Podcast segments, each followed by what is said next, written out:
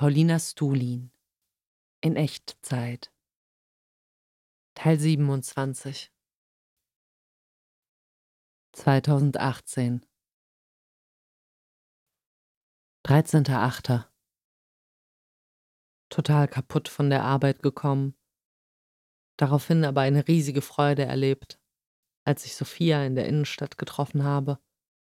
Eine inzwischen 18-jährige, mit der ich vor ein paar Jahren nahezu täglich intensive Gespräche über ihre Mitgliedschaft in einer fundamentalistisch-christlichen Sekte in der Betreuung geführt habe. Ihr Äußeres ließ mich aus allen Wolken fallen. War sie damals mit ihren langen, blonden, streng geflochtenen Zöpfen und ihrer pastellfarbenen, züchtigen Kleidung der Inbegriff braver Gesittetheit stand sie nun mit grünen Haaren und zerschlissener Punkerkluft vor mir. Wir stürzten uns innerhalb weniger Sekunden direkt wieder in unser, bloß durch ein paar ins Land gegangene Jahre unterbrochenes Gespräch. Und mein Erstaunen wuchs immer mehr, als sie, die damals die feste Überzeugung vertreten hat, Sex vor der Ehe sei eine Todsünde Gehorsam gegenüber Autoritäten die oberste Pflicht eines jeden Kindes. Und jegliche Lebensentwürfe abseits der Heteronormativität ein Gräuel, das entschieden bekämpft gehöre, nun Zweifel an den Dogmen ihrer freikirchlichen Gemeinde beschrieb, da sie durch einen schwulen Freund von der Diskriminierung erfuhr, der LGBT-Plus-Menschen ausgesetzt sind, und das mit ihrer Vorstellung von einem Gott, der alle liebt und vor dem alle gleich sind, kollidiere. Ich spülte ihr all die Begeisterung ins Herz, die ich aufbringen konnte, und wir verabschiedeten uns in tiefer Verbundenheit. Im Aldi dann noch gigantische Kohlrabi für 49 Cent das Stück. Es ist ein guter Tag. 14.8 erleichtert durch ein Lebenszeichen von Matthias, aber auch unschlüssig, wie ich nun gefühlsmäßig damit verfahren soll. 15.8. Beim Vorgespräch für die OP las mir der Chirurg pflichtgemäß die Gefahren vor. Risiken sind Gefäßverletzung, Taubheit, Pseudoarthrose. Da stockte er. Nee, Pseudoarthrose ist geheilt und strich die Krankheit auf seinem Klemmbrett durch, als hätte er das höchstpersönlich erledigt. Heute einen weiteren Beweis für meine These gesammelt, dass Leute, die sich für den Beruf der Anästhesistin entschieden haben, eine durch und durch entspannte Haltung zum Leben eint. Esma heute zu mir. Hast aber ganz schön zugenommen, ne? Sie daraufhin angefaucht, dass sie das Kommentieren meines Körpers bitte unterlassen soll, worauf sie sich peinlich berührt entschuldigte. Mir ging dennoch den Rest des Tages ein bitterböses Fick dich, Esma, durch den Kopf, gepaart mit nagender Verzweiflung darüber, dass sie ja recht hat. Mit jedem Auschecken meiner Figur in Spiegelungen giftiger Selbsthass. So wie nach Schmidts Analyse der Hypnotiseur seinem Opfer mit ausdruckslosem Blick eine Weite anbietet, in die es hineinschlüpfen kann, ohne selbst aktiv zu werden, so biete ich dem Patriarchat bei Blickkontakt auf der Straße eine Weite an, in der es sich ficken gehen kann. Null Bock drauf, aber ich läute jetzt wieder mal eine asketischere Phase ein, um wieder bequem in meine Hosen zu passen. Trotz allen Widerstandes, der sich in mir dagegen regt, ist da eine Gewissheit, dass es mir gut tut, nicht jeden Anklang von Unwohlsein mit Essen zu betäuben und mich derart vollzustopfen, dass nichts mehr mit mir anzufangen ist. Außerdem passt es dazu, dass ich gerade das Fazit meines Abnehmkapitels schreibe. Neben der Einsicht, dass meine Motivation, eine bestimmte Körperform zu haben unleugbar aus meiner patriarchalen Zurichtung entstammt, darf nicht zu kurz kommen, dass mir das Abnehmen, wie wenig anderes, das Gefühl von Selbstermächtigung vermittelt hat. Und dass damit, ganz banal, einherging, dass ich gelernt habe, wie mein Körper funktioniert. Was mir vorher als unbeherrschbares Mysterium erschien, ist nun unter der Kontrolle meiner Vernunft.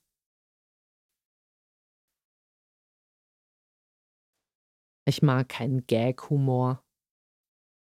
Ich hab's lieber konstant ernst und dass sich dieser Ernst im richtigen Moment ohne großes Trara in Komik verwandelt, die genauso unscheinbar wieder verschwindet, wie sie aufgetaucht ist. 16.8. Mir gelingt es stetig besser, beim Einschlafen das furchtlose Los und sich fallen lassen ins Nichts einzuüben. Und wie mein aktuelles Abnehmen, ein Comic machen durch die parallele Real-Life-Erfahrung mit Authentizität auflädt, so wird auch das Operiertwerden am Montag bestimmt noch ein ertragreiches Eindrücke sammeln für die Armbruch-Episode werden. Alles ist Recherche.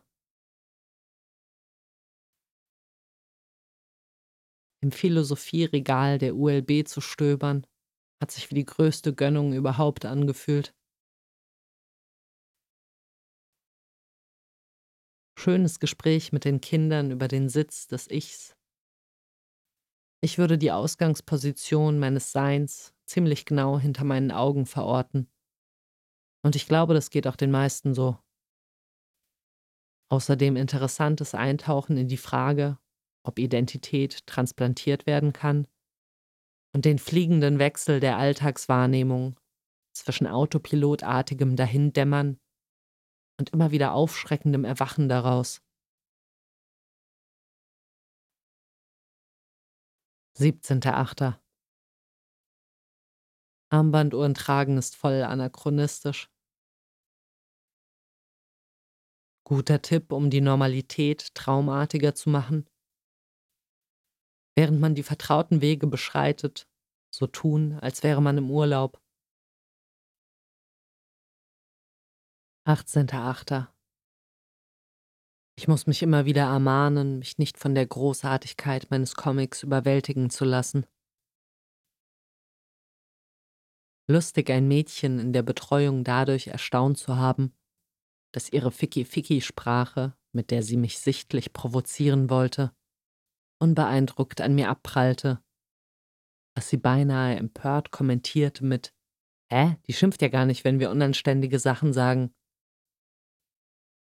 Als wir ein unaufgeregtes Gespräch über den prickelnden Gegenstand begannen, wurde sie dann plötzlich auch auf so eine süße Weise ernst und erzählte. Früher dachte ich, Sex wäre Haram, bis ich kapiert habe, wo wir alle herkommen. Friedrich Engels Jede Art von Dingen hat ihre eigentümliche Art, so negiert zu werden, dass eine Entwicklung dabei herauskommt. Die fortwährende Setzung und gleichzeitige Lösung des Widerspruchs ist die Bewegung. Hört der Widerspruch auf, tritt der Tod ein.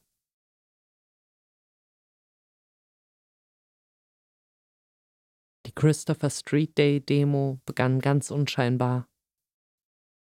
Von allen Seiten strömten in immer dichterer Frequenz Leute in knallbunter Kleidung zum Luisenplatz, bis plötzlich ein Tipping Point erreicht war, der uns viele Einzelne zu einem Mob vereinte.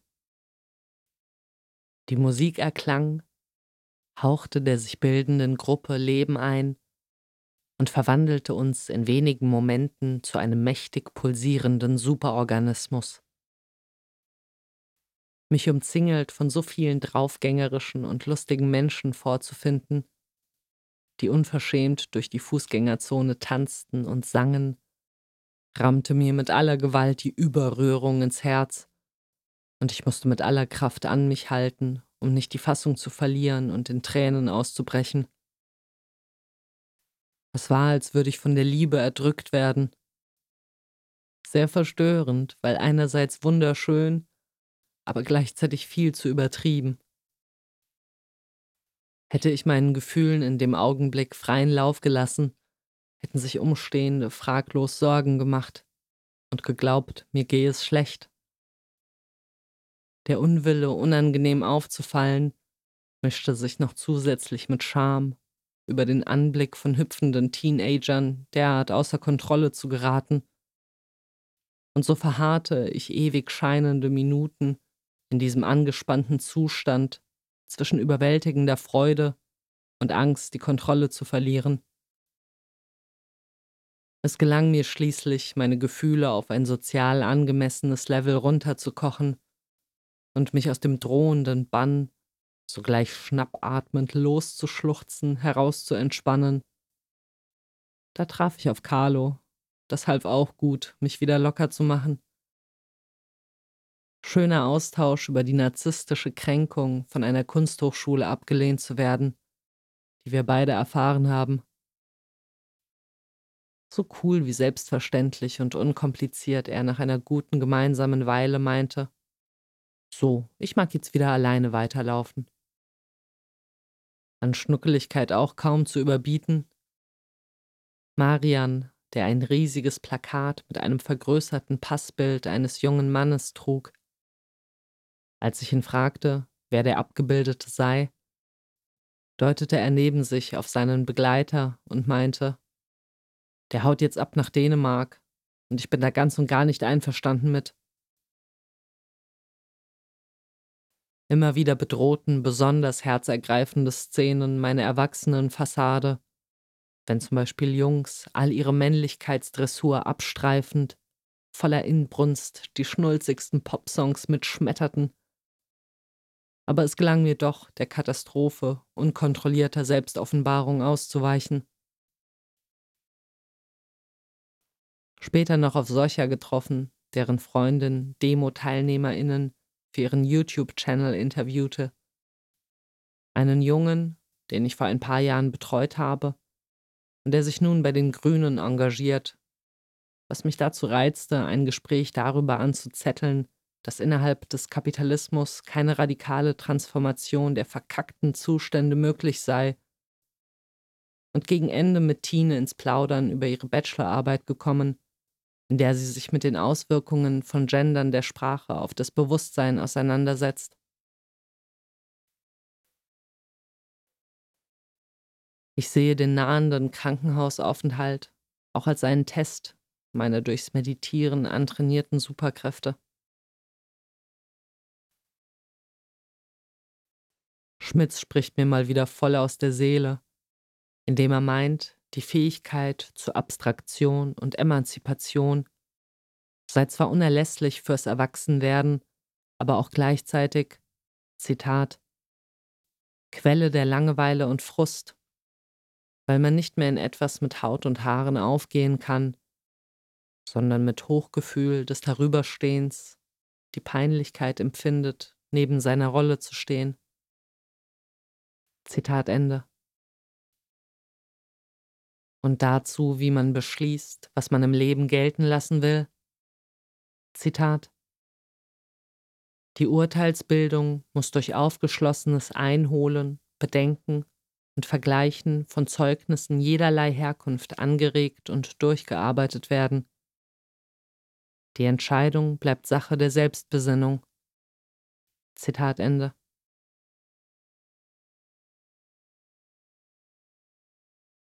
Wortohrwurm von whateverish.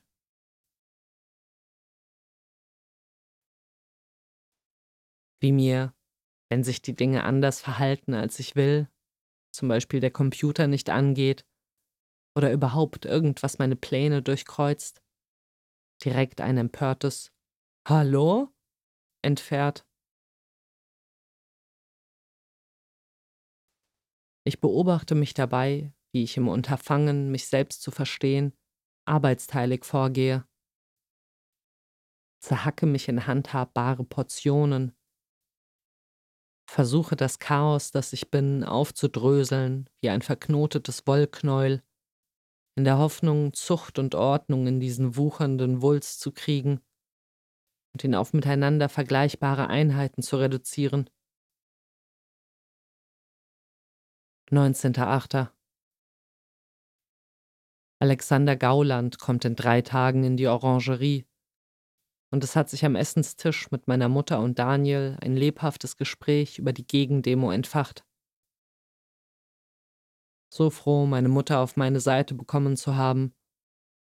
Und interessant, wie Daniel sich dagegen sträubt, teilzunehmen und als Begründung nennt, die AfD täte ja nichts Undemokratisches und dass man ihre Popularität sogar noch beflügeln würde, wenn man ihnen öffentlichkeitswirksam entgegentritt.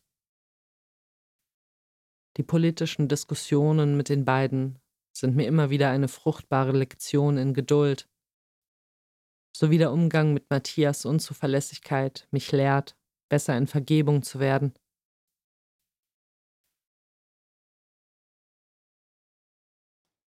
Im Eifer des Debattengefechts beschwerte sich meine Mutter, dass ich die AfDler Nazis nenne.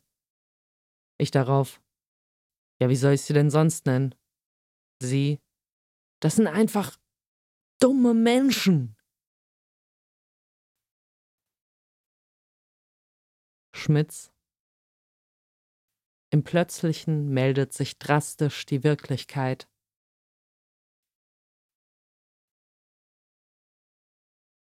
Mittels Worten an die Wichtigkeit nonverbaler Kommunikation gemahnt werden.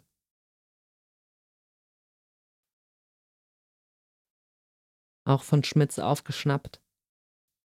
Möglichkeitsdarwinismus, in dem die bestangepasste Möglichkeit den Kampf ums Dasein gewinnt. Wichtiges Lebensgefühl, die Lust auf Neues.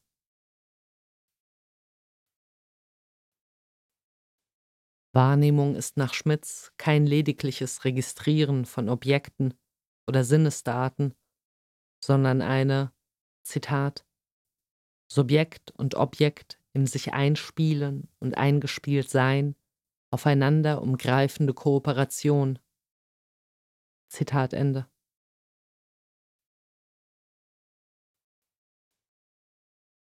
Tiefes Mitgefühl für eine Patientin, die er an einer anderen Stelle erwähnt. Sie beschreibt das, was sie plagt, als Verlust der natürlichen Selbstverständlichkeit.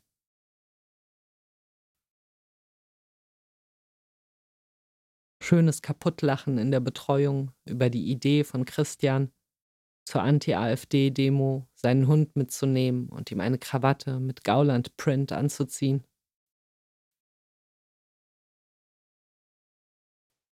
Ich erwachse sowohl aus Situationen als auch in sie hinein. 20.08. Implantatentnahme unkompliziert hinter mich gebracht und heilfroh gewesen, dass ich Matthias dafür gewinnen konnte, mich nach der OP abzuholen und er es pünktlich geschafft hat. Danach fast manische Hochstimmung, als ich, die Vollnarkose noch nachspürend, mit ihm nach Hause lief und angesichts der Energie, vor der ich strotzte, noch darauf bestand, einen Spaziergangsschlenker durch den Bürgerpark zu machen. Große Erleichterung. 21.8. Beispiele sind mein neues rhetorisches Lieblingsmittel. 22.8. Amira kam heute verstört in die Betreuung und berichtete entsetzt davon, wie sie morgens im Schwimmbad von einer Frau dafür beleidigt wurde, einen Burkini zu tragen. Von Maike erntete sie direkt ein. Ach, lass das einfach nicht an dich ran. Da rein, da raus. Woraufhin ich wütend darüber, dass ihrem Bericht derart bagatellisierend begegnet wurde, einschritt und bekundete, dass ich nach so einem hässlichen Erlebnis mindestens genauso aufgewühlt wäre. Zwei Stunden später kam Amira in einem ruhigen Moment nochmal auf mich zu und bedankte sich in liebem Ernst für meinen Beistand. Alle anderen, denen sie davon erzählt habe, hätten ihre Reaktion als total überzogen bewertet, was sie in tiefe Selbstzweifel darüber gestürzt habe, dass sie wütend auf den offenen Rassismus der Frau reagiert und nicht drüber gestanden habe. Sie hatte sich sogar schon Vorwürfe gemacht, mit ihrer Gegenwehr eine schlechte Repräsentantin von Muslimen allgemein gewesen zu sein.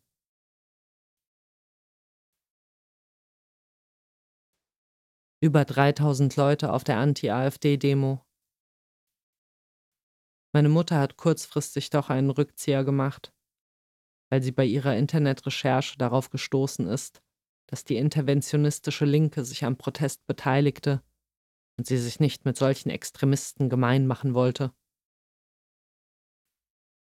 Mein Empfinden ist, dass sie ihre Entscheidung aus Angst getroffen hat. Schön, einen guten Teil der Strecke mit Gregor geschwatzt zu haben. Ich flow mit wenigen Menschen derart selbstverständlich und unbeschwert wie mit ihm. Großes Vergnügen auch, auf Bera getroffen zu sein die beiden Schnuckis einander vorgestellt zu haben und sie direkt miteinander losquatschen zu sehen, als würden sie sich schon ewig kennen. Kurz vor der Orangerie dann plötzlich bitterer Ernst im bunten Getümmel. Vor mir fiel jemand, wohl von der Hitze überanstrengt, in Ohnmacht. Und Felix aus meiner Teenager-Kiffer-Clique wurde von einer Wespe in den Hals gestochen verlief aber beides undramatisch. Am Abend noch anlässlich Matthias Geburtstag im Karree gelümmelt. Dort seit langem mal wieder mit Simon gesprochen. Genauer gesagt, seit ich mich vor drei Jahren Hals über Kopf in ihn verknallt habe, der mich daraufhin betreten geghostet hat. Früh heimgegangen, aufgewühlt, das Internet durchgescrollt entdeckt, dass es ein neues David Sedaris Hörbuch gibt und direkt zugeschlagen. So eine lebensverbessernde Kostbarkeit für nur 5 Euro. 23.8. Mir ist gestern bewusst geworden, dass das Demonstrieren vor allem für die TeilnehmerInnen selbst wichtig ist. Es bestärkt und versichert einem, nicht alleine zu sein.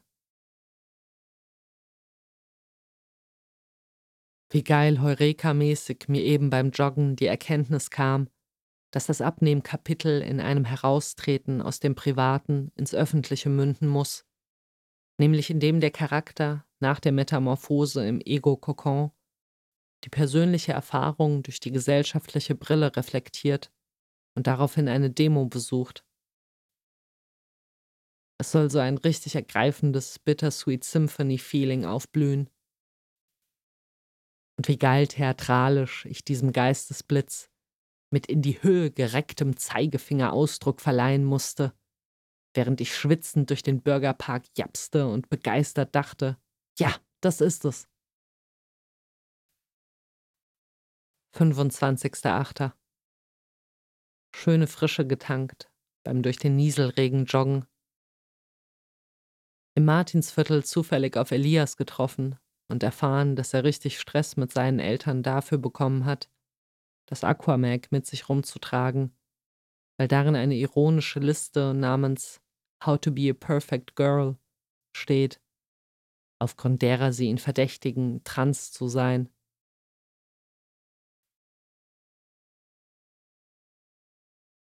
Lieber gar nicht reagieren, als irgendeine Scheiße daherstammeln.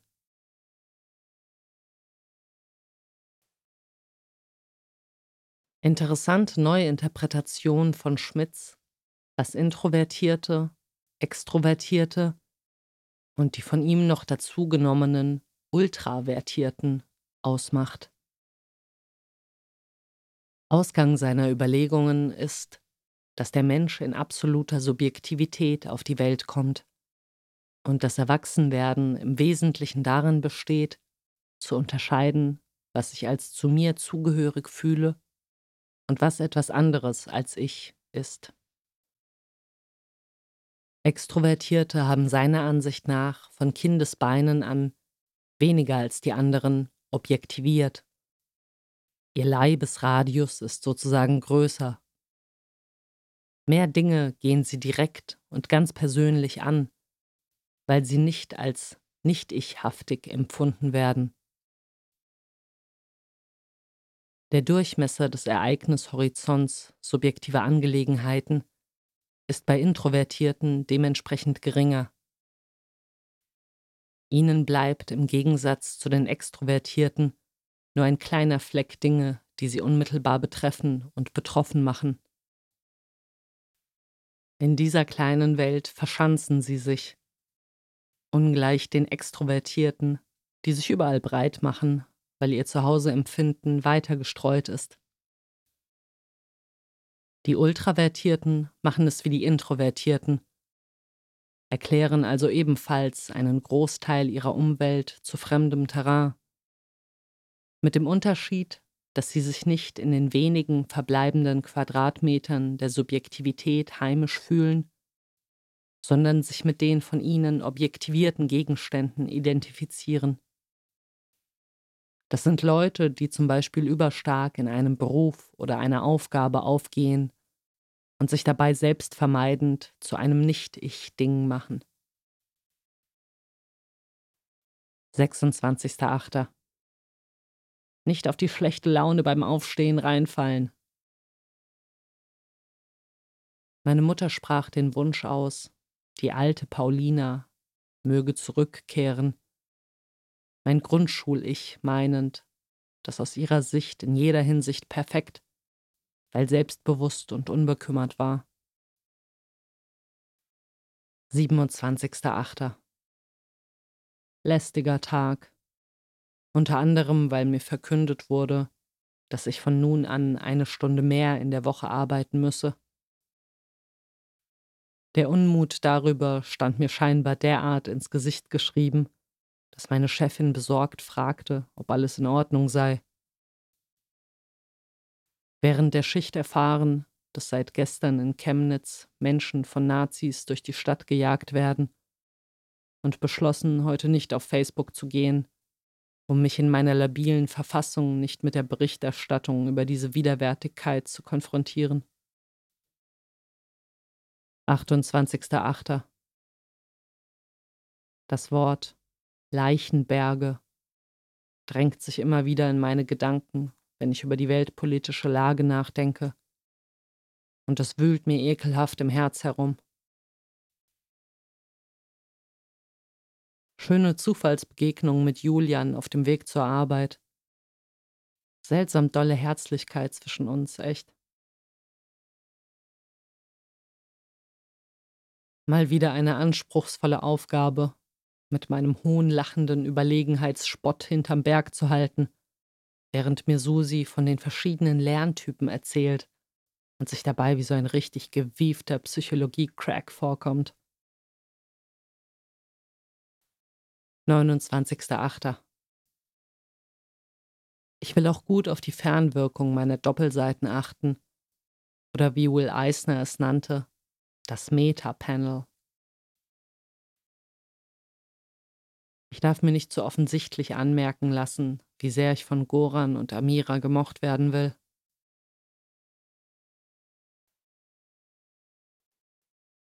Die gestern begonnene Meditationsreihe mit dem Thema Change macht mich sensibler für den Wandel von allem.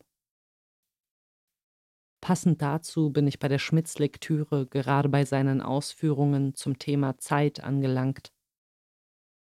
Ich verstehe bei weitem nicht in vollem Umfang seine Unterscheidungen zwischen reiner Modalzeit und modaler Lagezeit. Meine Ahnung reicht aber doch so weit, dass es mich Bauklötze staunen lässt, auf derart präzise Weise den Fluss der Zeit formuliert zu lesen. Zitat Hinter dem Aufzucken des Plötzlichen schlagen die Wellen der Dauer immer wieder zusammen, den Riss des Abschieds überspülend. Zitat Ende. Dauer als Kontinuum, von dem sich die Gegenwart abhebt, ist ihm gemäß das Analogon zur Weite, dem Urgrund des Raumes. 30.8. Eine meiner verblüffendsten Einsichten war es, als Teenager zu merken, dass man mir gar nicht am Gesicht ablesen kann, dass ich stoned bin und somit in mir heimlich Schabernack anstellen und dabei nach außen hin eine seriöse Fassade wahren kann. Auf dem T-Shirt eines Mädchens im Supermarkt die Aufschrift Freedom cannot be murdered gelesen und sofort für den Rest des Tages Georg Kreislers Begräbnis der Freiheit als Ohrwurm gehabt. Das eigene Beobachten beobachten. Drei Ehrungen erhalten.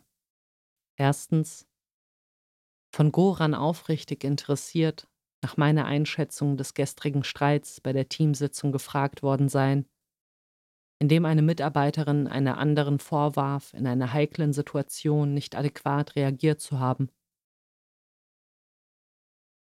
Zweitens. Ein Mädchen sagte mir, dass sie nach Gesprächen mit mir immer auf tausend neue Ideen käme. Drittens. In einer kinderfreien Stunde habe ich mich mit Nasrin unterhalten und wir kamen auf ihre alltäglichen Rassismuserfahrungen zu sprechen wie sie zum Beispiel regelmäßig auf der Straße für ihr Kopftuch angegiftet wird, ihr hinterhergerufen wird, sie solle abhauen und dergleichen. Sie wollte mir sichtlich den Eindruck vermitteln, sich nicht in Selbstmitleid suhlen zu wollen, und winkte beim Berichten lachend ab, dass es ja nicht so schlimm sei. Als ich ihr jedoch vermittelte, dass mich solche Begegnungen hart verstören würden, und dass das ganz und gar nicht in Ordnung, sondern bitterernster Rassismus sei, verstummte der beiläufig heitere Ton in ihrer Stimme, und sie offenbarte, dass es ihr jedes Mal aufs neue wehtut und den Tag verdirbt. Nach einer schmerzhaften, aber aufrichtigen Schweigepause fügte sie noch hinzu. Und ich gehe immer hinterher und frage, warum? Aber keine Antwort.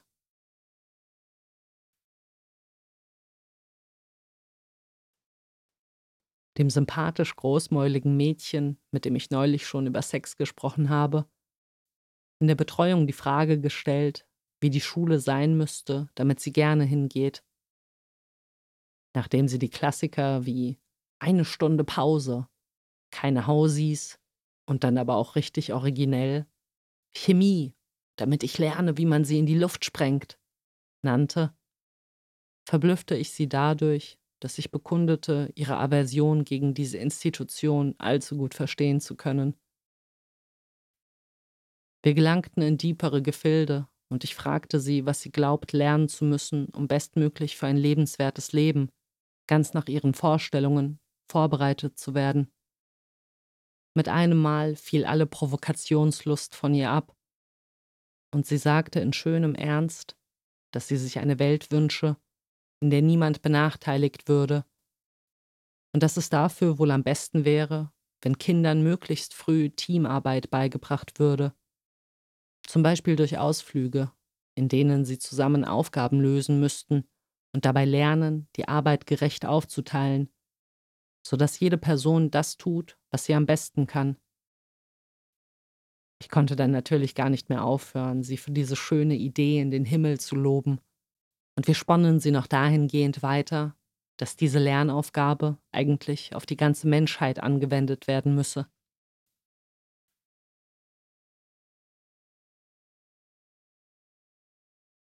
Eines meiner Lieblingskinder in der Lichtenberg-Schule, Jakob, erzählte mir von seiner Familiengeschichte und erwähnte, dass seine Eltern aus Albanien vor den Kommunisten flohen es ergab sich im Gespräch, dass ich erwähnte, selbst Kommunistin zu sein, worauf er verdutzt erwiderte: Echt? Ich dachte immer, Kommunisten wären sowas wie Diebe.